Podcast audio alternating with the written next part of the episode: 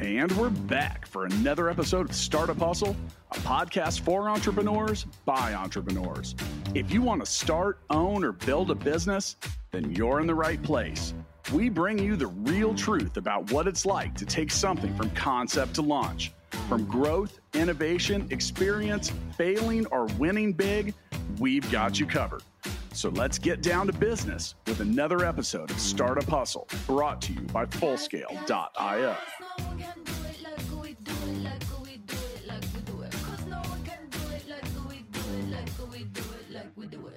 And we're back. Another episode of Startup Hustle. Matt DeCoursey here with Matt Watson. Hi, Matt. Hey, what's going on, man? Well, I was playing with my children and they said they wanted to play blocks. And I said, guys, we have to start by learning the basics about blocks. And then I remembered that we know Taylor Monks, who is the CEO and co founder of Basic Block. So I went to basicblock.io to learn more about his business and realized that I was chasing the wrong information because he is doing something completely different than building with children's blocks. So I'm a little confused and I'm trying to find the right information. While I was on the internet, I also went to fullscale.io and learned more about how to build a soft, software team quickly and affordably, which happens to be the sponsor of today's episode of Startup Hustle. But with us today, as mentioned, Taylor Monks, who's the CEO and co founder of Basic Block. Go to basicblock.io so you can learn more about what they do, why we talk all about that. Taylor, welcome to Startup Hustle. Hey guys, thanks for having me. I've been a long time listener, so I'm, I'm glad to finally um, be on the show. Yeah, you were you've been on our list of people that we would eventually invite when we got away from our reliance on the studio. Um, anyway, I want to get started just but so Taylor, you're you I've I have uh, defined you as one of Nebraska's bright young startup founders. And uh, you know, you've come and visited us in Kansas City before. You're a, a very impressive guy. You have a great company that's going forward. Uh, give us the backstory about how all this came to be. Oh man, so I mean, it's it's kind of a long story, but I guess back in, you know, I've always been interested in blockchain. I guess you know, and we don't really necessarily use that a ton now, but um, when I went to college in 2013, I was broke, super broke, just like everyone else. Um, and uh, ended up, my dad lived in London, so I ended up, you know, using cryptocurrency, specifically Bitcoin, to, you know, for the core functionality of peer-to-peer money transfer. Fast forward through kind of my college career and got involved in startups, got the opportunity to work in some pretty amazing companies overseas. Um, some alumni ended up sponsoring that, and then ended up kind of checking my Bitcoin wallet in 2017 um, had about like 60, 70 grand in there that I used to start Basic Block. And then kind of the rest is history after that. I mean, it was a long road, tons of miles and trucking companies and truck drivers, like inside their cabs, like basically hitchhiking. But uh, yeah, we're, we're really excited and, and happy to share more about what we're building and, and more specifically the details of how we got here, which are, which are wild. Let's talk more about the problem that you solve and and how you do that to give a basic understanding of what what it is that that, that you're doing. Yeah, so fundamentally, we solve a cash flow issue for trucking companies. Um, they don't get paid for 30 to 90, sometimes 120 days. So we kind of built. Yeah, it's wild. It's it's a uh, it's wild that uh, um, they that they have to wait that long. Um, so we fun, we kind of just built what I would call as a cross between Expensify and Dropbox. Um, so it's a document scanning solution that truck drivers use. Uh, they scan in all their receipts and their bills and their rate confirmations. Um, we do some OCR, NLP, and image detection on the background. Actually, read those documents and and kind of form a freight bill. Uh, we then simultaneously take all those documents and put them to the back office um, in their transportation management systems, which are just like a CRM. Uh, and then we charge for that SaaS model, but then we actually fund the invoice on the backside. Um, and we take a percent of the invoice for actually funding it immediately. So we can fund a truck driver's invoice within four hours, five hours, um, depending on how busy we are, uh, rather than them waiting for the 90 or 120 days. Well, that's a big deal. Yeah, it's uh it's definitely a big deal to them. We've seen a lot of uh, people be interested in it, especially with kind of COVID going on and all those things. Um, people need their money quicker, um, and the demand for truckers has just skyrocketed with everyone wiping out the stores.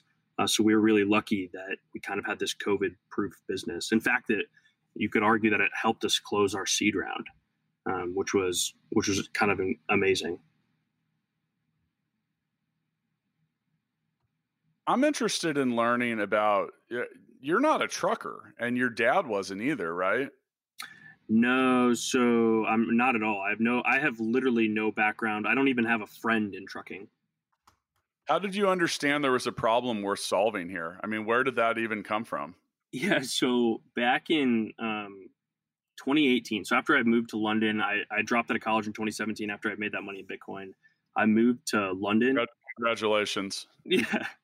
it was my mom was not pumped about it. Um, but I, I ended up dropping out of college. I moved to London to kind of seclude myself and figure out what I was going to do. Um, come 2018, I I landed in Omaha, Nebraska, um, and my mom picked me up. At the time, I had just dropped out of college. I broke up with a long term girlfriend. I turned down a ton of jobs at some Silicon Valley companies as a PM, and I uh, my mom was pretty much screaming at me uh, and she was like, "You just threw your life away. What are you to do next? Like, what are you doing? You're moving into my basement." Um, and we were driving north out of Omaha, and there's a bunch of trucking companies that just happen to be right by the airport north there. Um, so I literally just looked out the window and told her I'm to work with trucks. Um, and she was like, "You know nothing about trucks," and I kind of just said, "Give me a year and I'll figure it out."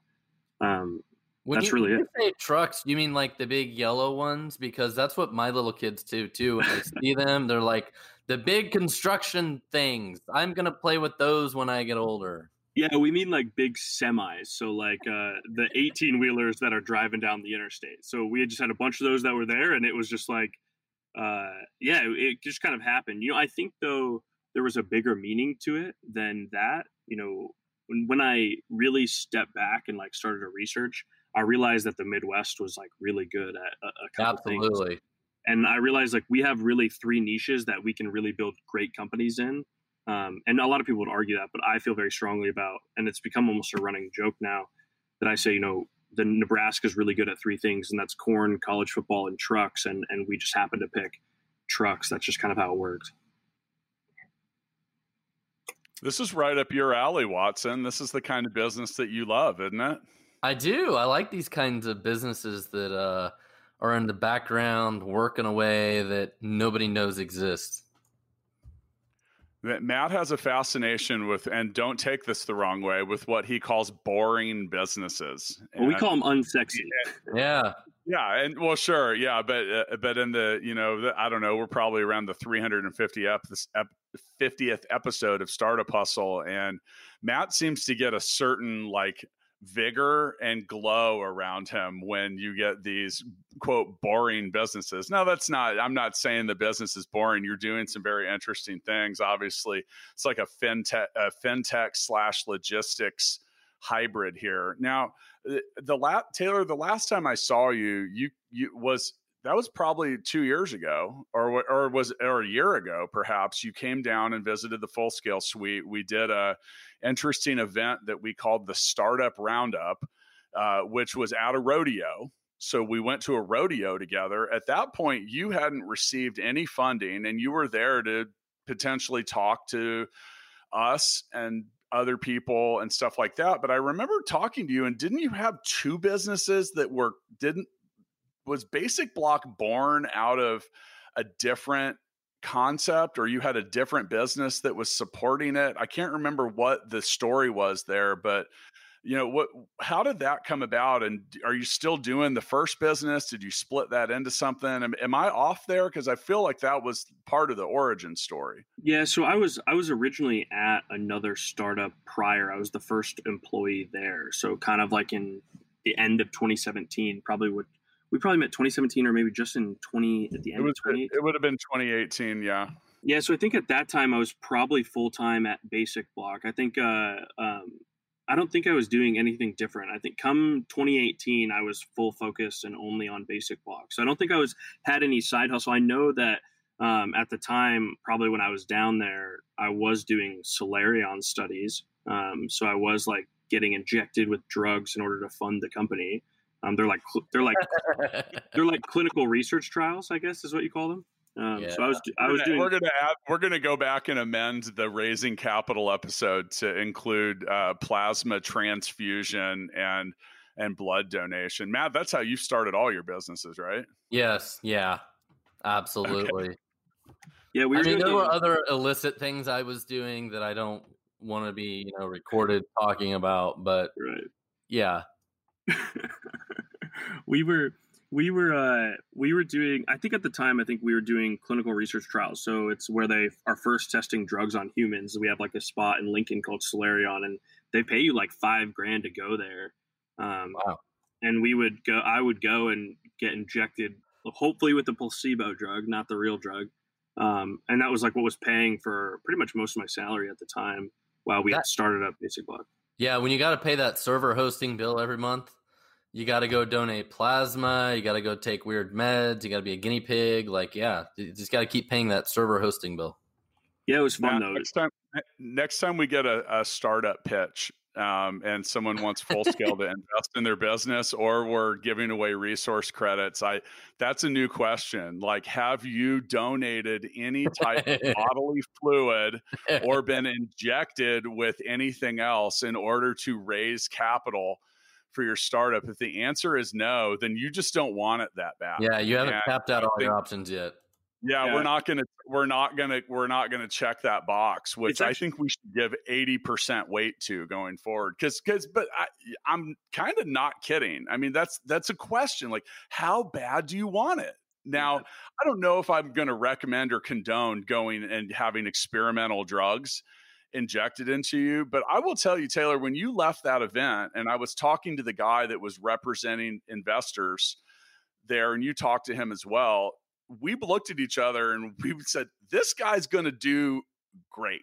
I don't know what, and you were still defining what it is you were doing, but we said, He's going to do great. And it was because we could tell that you had passion that you wanted to do it and you stood out. And we were there in a room with a t- uh, 10 or 11 other businesses that were vying for capital that were talking to us at full scale and you know since uh, since we've seen you we've invested over a million dollars in other businesses and and you know so that standing out i mean and i think that's a congrats on doing that but what's one of the ways and so you ended you end up raising capital and i think you started with a small amount but i think it would be a very I think would be very interesting and useful if you could tell the story about how you after uh, well you made it through the trials yeah. Um, how did you raise capital after that? Because because look, we're here in Kansas City, and people complain enough about trying to raise money for a startup in Kansas. Dude, you're in Lincoln, Nebraska. Now, Nebraska, no offense, Nebraska, because we love you, but that is if, Kansas City is uh, on a metropolitan basis is less is like a not sexy market. Okay, yeah, dude, yeah. Lincoln. And I mean, Omaha has Berkshire Hathaway, and if that wasn't there, people would be like, "Dude, where's Omaha?" Yeah, and I so think that talk, the, talk about raising capital in a micro market. Yeah, so I mean, I think in 2018, Nebraska was dead last in in venture capital raise. Uh, I think we were the last state in the amount, and it was like less than like 5 million or something crazy. You know, we always say that when Hudl raises money, that's like when we jump up. Like when Hudl raises a bunch of money, because we are home and Lincoln is home to Hudl, um, which is the largest software, sports software provider like in the planet. So when they raise when they raise money, like our uptick goes really high. Uh, similar probably to you guys in like C2FO, it just rocket ships when they when they raise, right? Um, and C2O uh, and PayIt.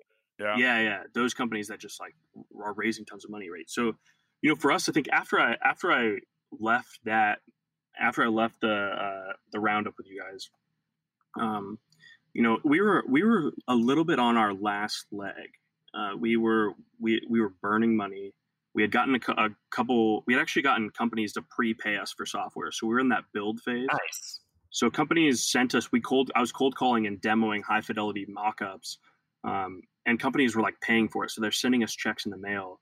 I actually remember when the first company said yes. He's like, uh, yeah, where do I send payment? And I remember being on the phone and being like, uh, I don't know. You got to figure out how to receive payments. Yeah, I had never, I had never, I had never built a company that had ever received money from a client. So I had to like call my co-founder and be like, "Hey, what do we do?" And he's like, "QuickBooks." So like we, uh, anyway, we we sold that software in that build phase, and then you know we were we were desperate. I mean, we were we were dying, and it was bad, and we were doing clinical research trials, and I was emailing investors out in Silicon Valley, and they were saying, "You live in a secondary city, like whatever, whatever." Um, next thing you know uh, I got connected to a guy named Tim Draper. He's the founder of Draper Associates and the Draper Venture Network. I mean, he's arguably one of the best investors of all time. Um, he's like a fourth generation generation venture capitalist. I think he's got like 30 plus unicorns.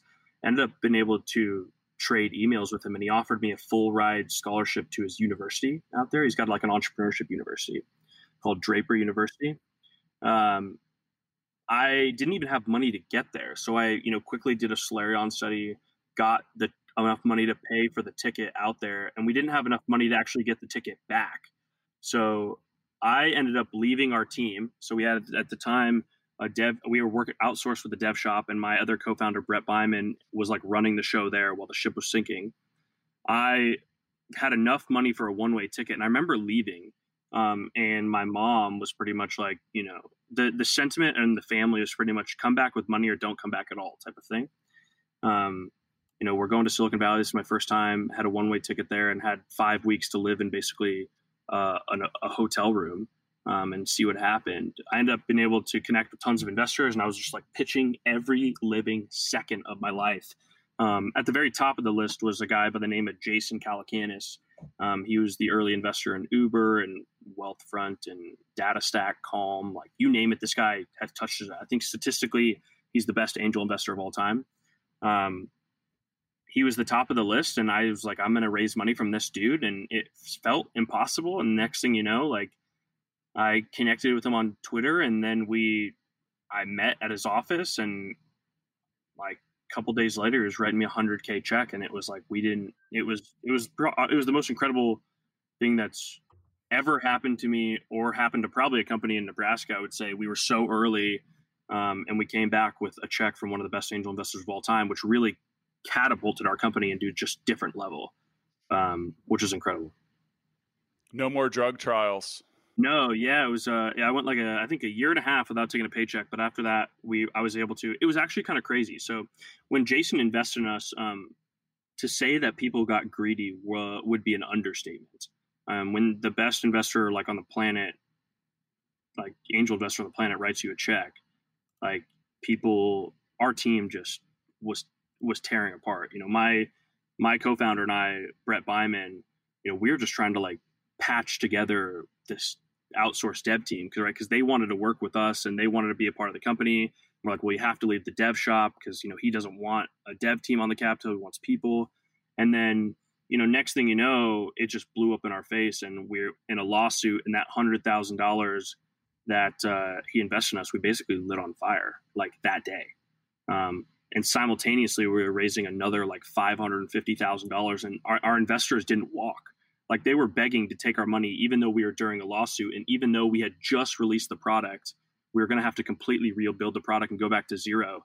And we didn't even have a cto at the time. We had no technical founder or no technical person on the team at all um, so yeah it was a very interesting time that we kind of made it out of and, and we were really lucky to find a, a, our third co-founder corey collins right at the same time um, like he was, you know, he had a, a 22 month old, and then he was his wife was nine months pregnant with twins, and he was selling his company at the same time, and he just like in 24 hours decided to become our CTO. And next thing you know, we fire everybody. We're in this lawsuit, basically light a hundred thousand dollars on fire, and we have this new kick ass CTO that is just like pumping out product. And it was yeah, it was like we were so close to dying. He at the moment uh, he didn't he knows that now, but at the time, you know, you we couldn't tell Corey that. We had to like you know smile and wave. You know what's so interesting is most startups that are successful have this sort of story. Yeah, it's and it, it was actually crazy because you know imagine I'm a kid from Nebraska, like I'm one of the earliest Jason has ever invested in. I just take his hundred grand. I'm like, things are awesome. Things are going to be great. This is amazing. I go back to Nebraska like the next time I have to talk to him, I have to tell him that we're in a lawsuit. I'm about to lose hundred thousand dollars. Like my mind in my mind, I was like, Jason Calacanis is going to kill me. Like this guy is going to murder me. And I remember when I got on the phone with him, I was like outside, like pacing back and forth on the phone with him. I said, "Hey, like this is what happened. Like we we're basically going to lose all this money. You know, the good news is we are raising and our investors are pumped up, but like we're losing this hundred grand." And and he just said like he was like, "That's fine. Like it happens. like he's like, we invested in you to figure yeah, it out." I was gonna, I think I was gonna say the same. Yeah, it was like a really empowering moment though for me because at the time I think I was 24 um, or 23. So at the, that time I was like, wow, like okay, he trusts me, and this is not like I what I thought it was going to be like, and and it allowed me to make the decisions that I needed to make going forward that have gotten us to this point for sure.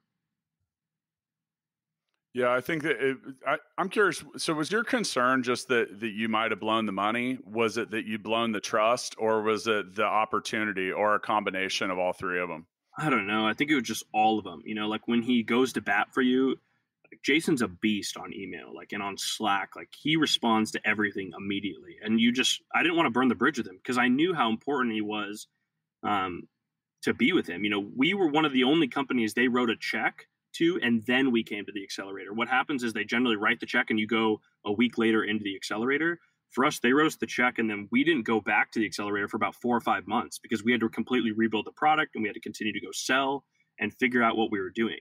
Um, so yeah, it was a it was it was a combination of all of those, you know, and just being like crap, like you know they just trusted us and did something outside of what they normally never do, and we just completely blew it.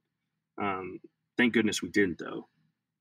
So how how'd you bounce back from that? Because um, you know, anytime you have infighting and stuff like that, did uh, it can be devastating, but it can also can be Darwinistic because sometimes in those situations you're your people are exiting the stage that might not have had the right intentions and i don't want to i'm not trying to ask you to talk about sensitive subjects but after you get through the controversy you pick up some confidence you feel better that your investors have your back. By the way, my first reaction was, hey man, these kind of the same as you were saying, these things happen. You don't ever ask for stuff like that, but really the story that is written after the bullshit is usually the best part of the story. So what what happened from that and as and you know here you are you're what 24 25 as a CEO of a startup at that point is a little scary. Felt like you might have blown the opportunity. Um, you know, like, oh God, have I ruined my life or whatever? But how'd you bounce back from that and how'd you become a stronger company and continue to raise more money despite having some controversy?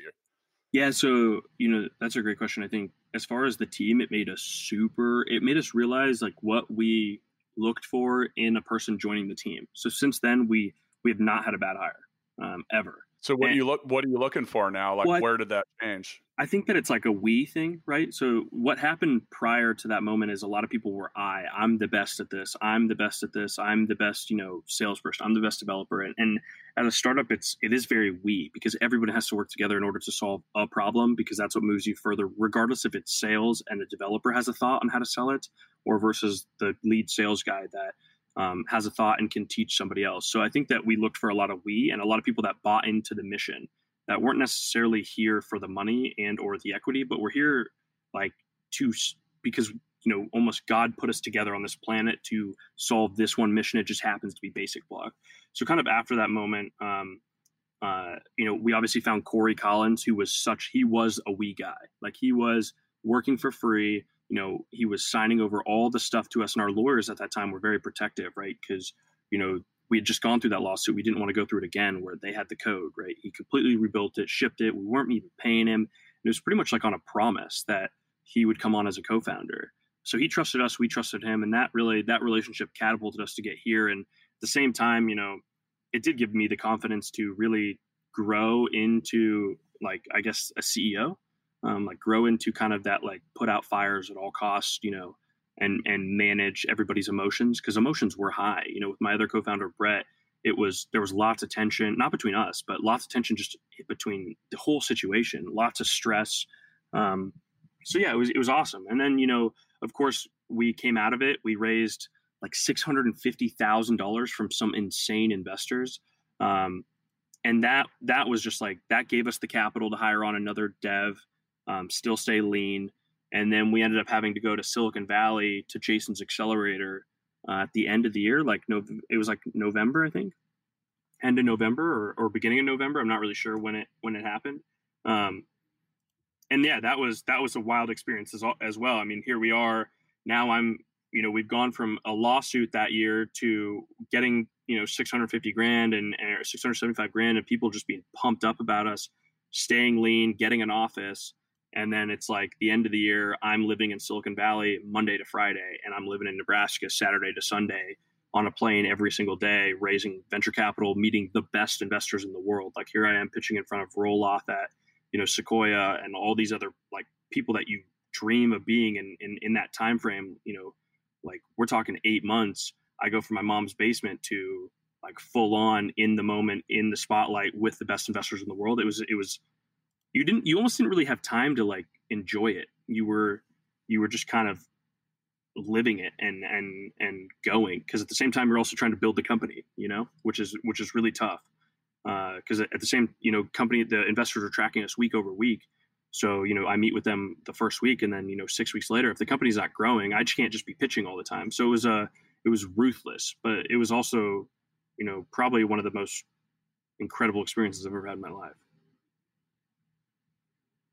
I think that's that's really interesting. I'd I'd like to get a couple more insights from you. You talk about all right. We recently did a episode about pitching investors, and we've tried to you know over the history of Startup Hustle treat our feed as if it was a library and you know raising capital is something that is such a hot topic for so many people we just did a, an episode about pitching investors where we talked about everything from pitch deck to the presentation. What are a couple things that you figured out pretty quickly or learned from being in front of rooms of Silicon Valley investors? Because let's just acknowledge the fact that at your age and where you're from and all that, that probably felt pretty intimidating at first. Did you get over that? What did you learn? And what could, what advice could you give to someone that's gonna wants to do the same.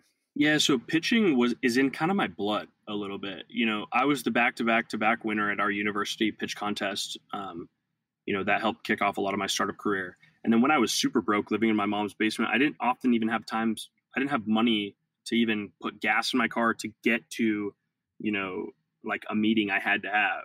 So I was pitching every morning, like Shark Tank style, to my mom you know, my mom would be like, if I give you this $20, what percent of the company am I going to get? You know, and, you know, by the time you can explain, a lot of the times, explain what you're doing to your mom, um, you've likely pivoted in those early stages. So we're constantly like explaining what's going on and the new things we're learning. Um, and you have to exp- you have to understand that you're also explaining trucking to you know a 40 plus year old you know woman who has no idea about technology who can hardly use her phone or doesn't want to get an iPhone and doesn't know a single thing about trucking. So here I am, like learning those things at the very beginning of the company that then fast forward into Silicon Valley, and I'm able to do that, but on a much higher level with in a much like um, much a huge base of knowledge at this point of all the things I've learned. Uh, so when I went there, you know, it was intimidating. You are in the room, and every week Jason brings in 20 investors, and they rank you. You know, you're there with your cohort, and they rank you, and they give out place one, two, and three. And here we are from you know Nebraska, the only people from Nebraska, and I'm out there pitching against companies that are doing two hundred and fifty thousand dollars in revenue a month, and we're doing zero. Like we just launched our product. Um, in the first week, you know, we got we got murdered. Like we were last place, um, and and we didn't really know how to tell our story, and we didn't know what a Silicon Valley investor looked like. Um, Jason workshopped our our deck with me um, and then the week after that, we didn't see the bottom of the leaderboard again. We were either first or second every week, and we actually ended up winning the entire accelerator after. So the biggest advice is, you know, things that the things I learned the biggest were were screens like to move. So it, show the product, show the demo of it moving, um, use animations, uh, and then tell a story. Uh, give real names, use specific details matter. So we wouldn't say one of our customers, um, you know, does this. We'd say, you know, Morehouse, you know, Lisa Morehouse Truck Line in Omaha, Nebraska, one of our first customers does this because investors like that stuff.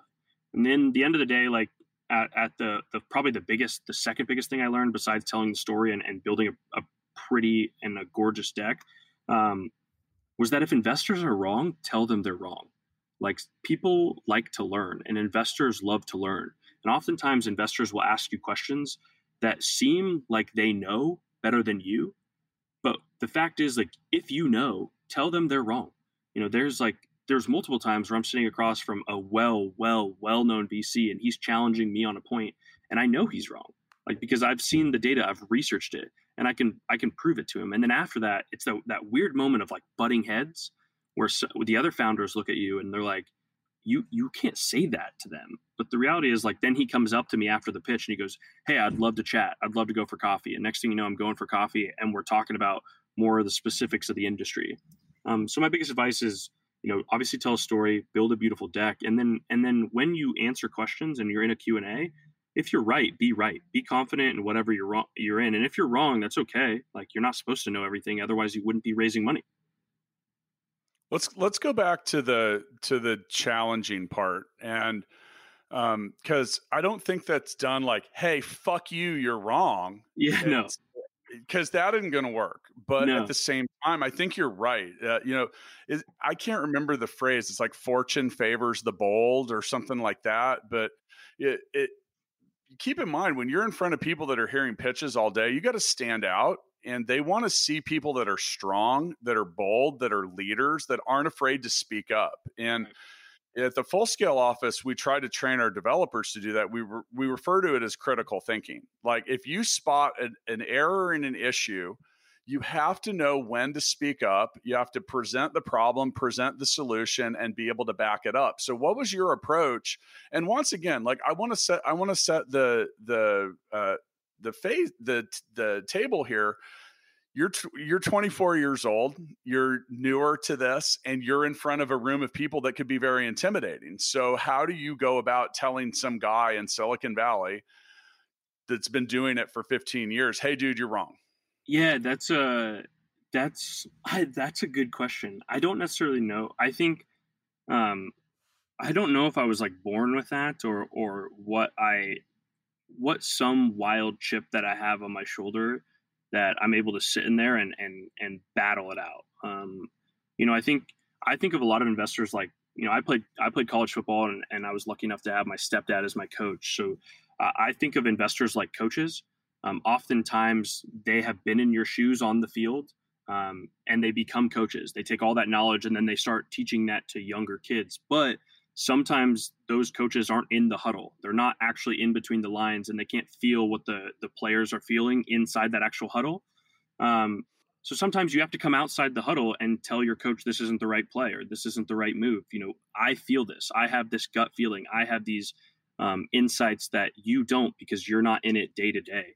So, so for me, it wasn't necessarily. Um, and keep in mind, I had to do that with my dad, right? So, like, you know, with that relationship with my dad, I built super strong relationship where you know if we lost a football game i still had to see him at dinner that night or we won i still am there right? So um, i'm not sure. I think ultimately it's like being it's being vulnerable and being candid and and i think um, just leaning into who i was and that was myself not being afraid. I'm i'm i'm not afraid. I've never been afraid. That's why we got here. You know i think i, I just realized at, at that investors didn't want somebody that was timid. They wanted somebody that was, you know, ready to go to war whenever they had to go to war. And and I treated it like that every single day. And and I love that though. You know, that was my style. A lot of our cohort would say that. You know, I I wear all black when I pitch and I wear a bomber jacket and like I'm here for like one thing and that's like to win. Like I'm not here to do anything else and I'm going to answer the questions as as efficiently and as concisely as possible um, and I'm going to move on. Um, and I think I don't know. It's like this weird thing. You always want to create FOMO with investors, and I think for me, it's like next man up. If they're going to say no, I'm ready to go to the next, and the next, and the next, and the next. And I think that mindset bleeds into an investor's general feelings. Like they can feel that, and, they've seen so many good founders and so many great um, uh, companies that I think they generally look for for that type of stuff.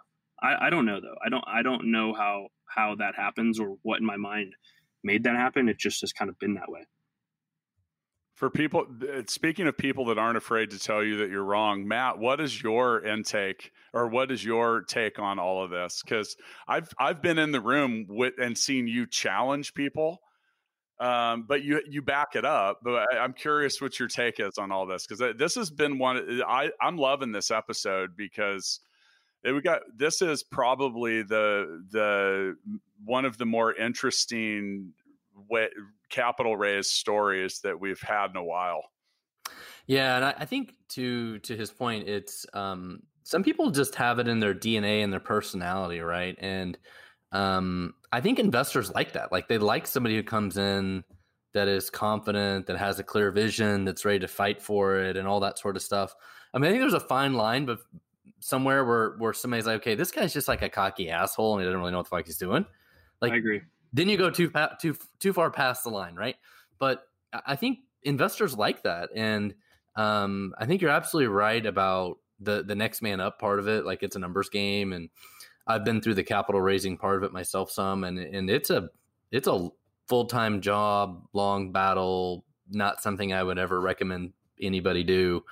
And the only way you survive it is that mentality. You just know, like, I got to get a hundred no's until I get the yes. And it takes a certain personality to grind through it and get up and do that song and dance a hundred times, knowing you're going to hear no a hundred times, and but you got to persevere through it. Yeah, I always say like you know people ask me like what that's like, and I'm like I you I don't think about the no, like I think about the yes, like that injection of like like nirvana that you get when you get the yes is like the most incredible feeling in the entire world. Um, and I think that that's like what I I, I, don't even I don't even like the no like doesn't even faze me. It's like a bug on the windshield. But like I know that I'm just chasing for a yes, and I I I enjoy that. I mean, capital raising is something that I I obviously I I love to do, and that's why I'm you are sick and twisted. Yeah, yeah. I, I think you have. Say, I was going to say words, not, words not commonly spoken on the podcast equal.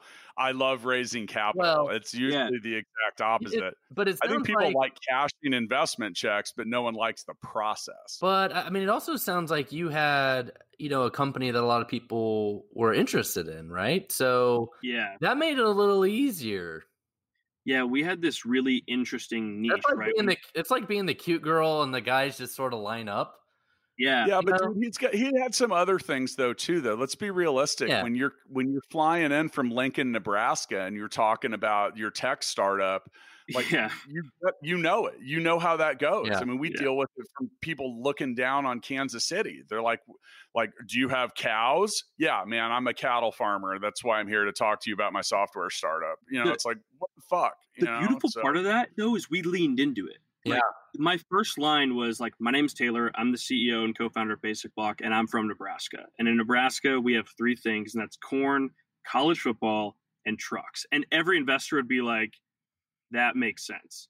And like, it was like that was the that was the line. That's my opening line in every pitch. And and and an investor looks at that and they would laugh and they'd be like, "That makes sense. Like, yeah, I get it." You should have said big trucks. Yeah, well, yeah, for real. And and you know, it's just the that I liked it. Like I like, you know, and then I think you realize, right? I am 25. Um, but then when when an investor sees me pitch and then they get me one on one, they realize like I think they realize very quickly that I might be 25, but we have an insane team who's much older than me.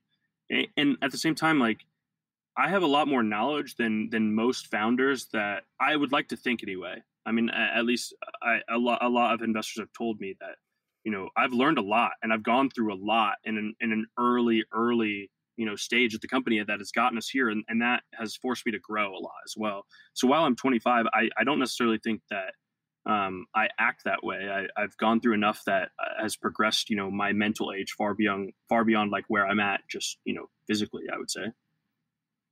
Well, you know, one of the impressions I got, and I lo- I went and looked back. It was uh, two years ago when I last saw you in person, and you know there there are specific characteristics in some people that stand out, and I knew that you would be effective at selling uh, and as well as raising capital, but it's still intimidating at the age. You know, at 25, I think that uh, people start to come into their own. You start to realize whether you want to settle for being a waiter or if you want to be a CEO of a company, and you kind of just. Uh, prior to that age, uh, really not a whole lot that you've done is super con- you know is is is it matters. It's easy to tell yourself at that age that it does because I, I've been there. At 25, I had then at that point dropped out of four colleges. Uh, I was I had been a bouncer at a bar for three and a half years and i had to decide if i wanted to do something with myself and you know i got into sales and chased some stuff down. I at that point the concept of a startup now that was right around the time that the dot com uh, bubble had burst which you might have been uh, born right around that time or or shortly prior to that. So it kind of tells you how old i am. But i think that the scrappy part of anybody's existence is you, know, you talk about like don't be afraid to to accentuate that part. And like what are your superpowers? And we've been having this discussion like I asked Matt the other day because we were wanting to create some training programs for our own company. So I went and asked all the members of our C suite, what are you a subject matter expert at? And then also, what are your superpowers? And those are things that are real easy to create content around because if you're a subject matter expert, you need no preparation to have the discussion uh, what are your superpowers can is a, is an interesting question because that tells me as the CEO at Full Scale, I need to align you with the things that you think you have exceptional ability for. So I'll ask that question now of you. Taylor, what are your superpowers? I think you've defined what many of them are, but I'd like to hear you actually give us a couple of them. Well, I I think that the first thing that I think would come to mind is I'm a great storyteller. So I'm able to tell our story and our vision not only to, and I think that translates. So I think that my biggest superpower has got to be I'm a, I'm a great storyteller. I can do that with investors. Um, and then the second thing is probably I'm a good recruiter. Like I know what I'm looking for and I, I understand the challenges that we have as a business and where we need to address them. And I can get somebody in the room to help us, you know, solve that problem. So I'd probably say those are my my two. Is I, am a good storyteller and I'm a good recruiter. Both probably go hand in hand really together. Um, I could tell you what I'm really not good at, but that's what our team is really good for. So yeah, I, w- I would say I'm a, a, good storyteller and a good recruiter is probably what um, uh, I would say. I think that's probably what my team would say too, actually. I, Matt, do you want to know what one of my superpowers is? Hmm dominating victories at mixtape. And it's time because we haven't played for oh. a while. We oh. got three people. Yeah. Yeah. And I'm inventing I'm inventing a card for this one. Okay. So mixtapethegame.com available on iOS and Android. I'm gonna read a scenario. We're all gonna name a song that we think comes to mind. We will vote. You cannot vote for yourself. Do I have Winner to go to this? All. Do I have to go to the website? You do not. Oh, I'm going to read the scenario and I'm inventing one right now. Oh, what man. song is playing while you're driving your 18 wheeler full speed across Nebraska? Do I do I is this where I get to answer uh, mine? Anybody can answer. This is where we're all suddenly suddenly thinking. So if you as a listener smell something burning, that is just us trying to figure out what our answers are. Watson's cheating. I can see him Googling stuff. Mine's uh, got to be back in black um, ACDC for sure. I'm going with song. Trucking by the Grateful Dead. Mm. That's a good one. I got to go with Rolling by Limp Bizkit. Dude. I, you're going to get Limp Bizkit banned from play, kind of like "Fuck You" by CeeLo Green was banned. okay, so we have uh, DeCoursey with tr- the question was, what song plays while you're driving your 18 wheeler full speed across the state of Nebraska?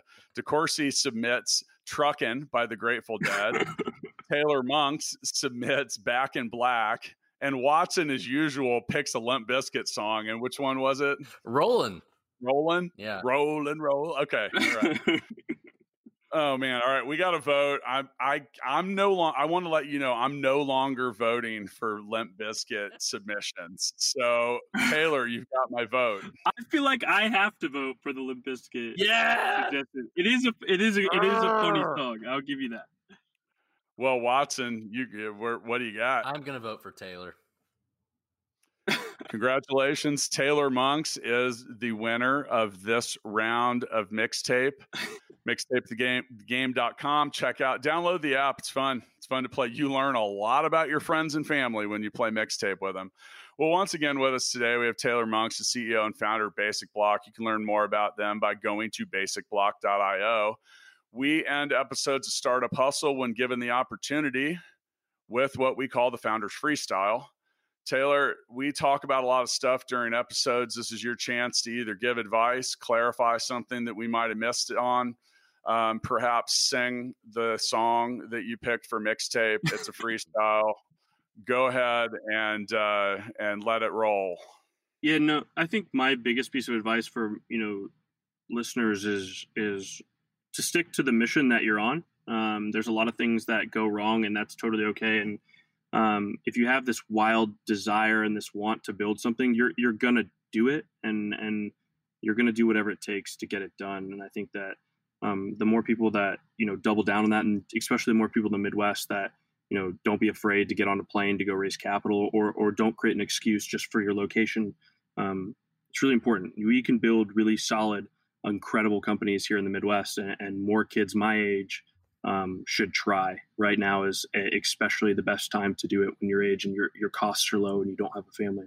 So my, I guess my advice and my thoughts are just um, you know keep grinding it out, and I'll I'll keep listening to Startup Hustle, and and um, you know hopefully who knows maybe uh, when we you know hit the unicorn status, I'll come back and say hello. We'll have you back before then. Master Watson.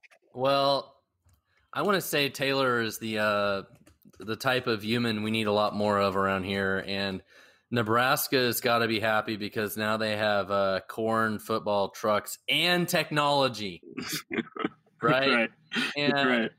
they've got football technology and truck technology. That's right. But, um, which is awesome. But I mean, I, I, think you're, you know, you don't know anything about trucking. You're, you're not a software developer, right? No, I'm not. No never done this before, but you started a business and and making it work. And I mean, living the American dream as an entrepreneur, and I love it. I love the the scrappy part of it.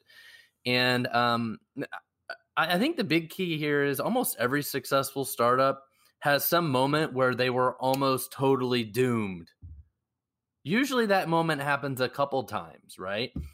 And the only reason you ever hear from these successful startups is they're the ones that actually survived those moments, or a lot of them don't, right? Because because everybody runs through these moments for one reason or another. Problem with the founder, some legal agreement, patent dispute, whatever, partner problem, whatever. Just all these problems, right?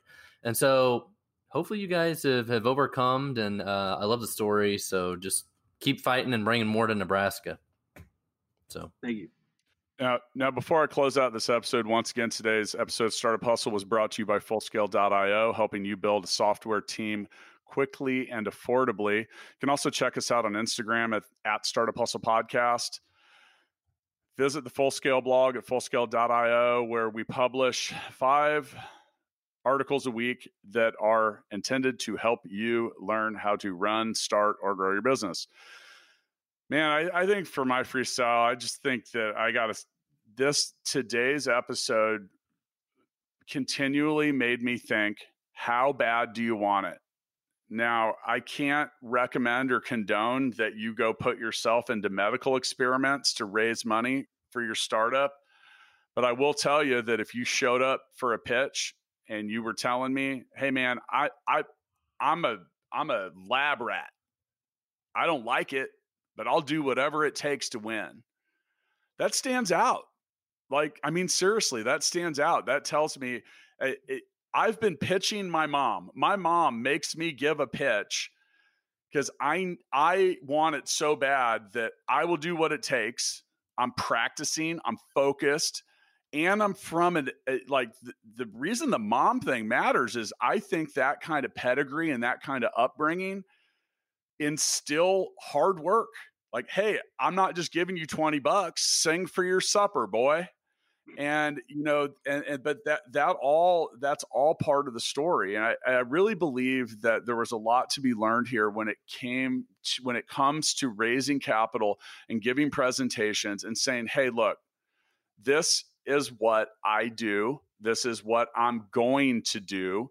Do you want to do this with me or should I move on to the next guy or or gal, whoever?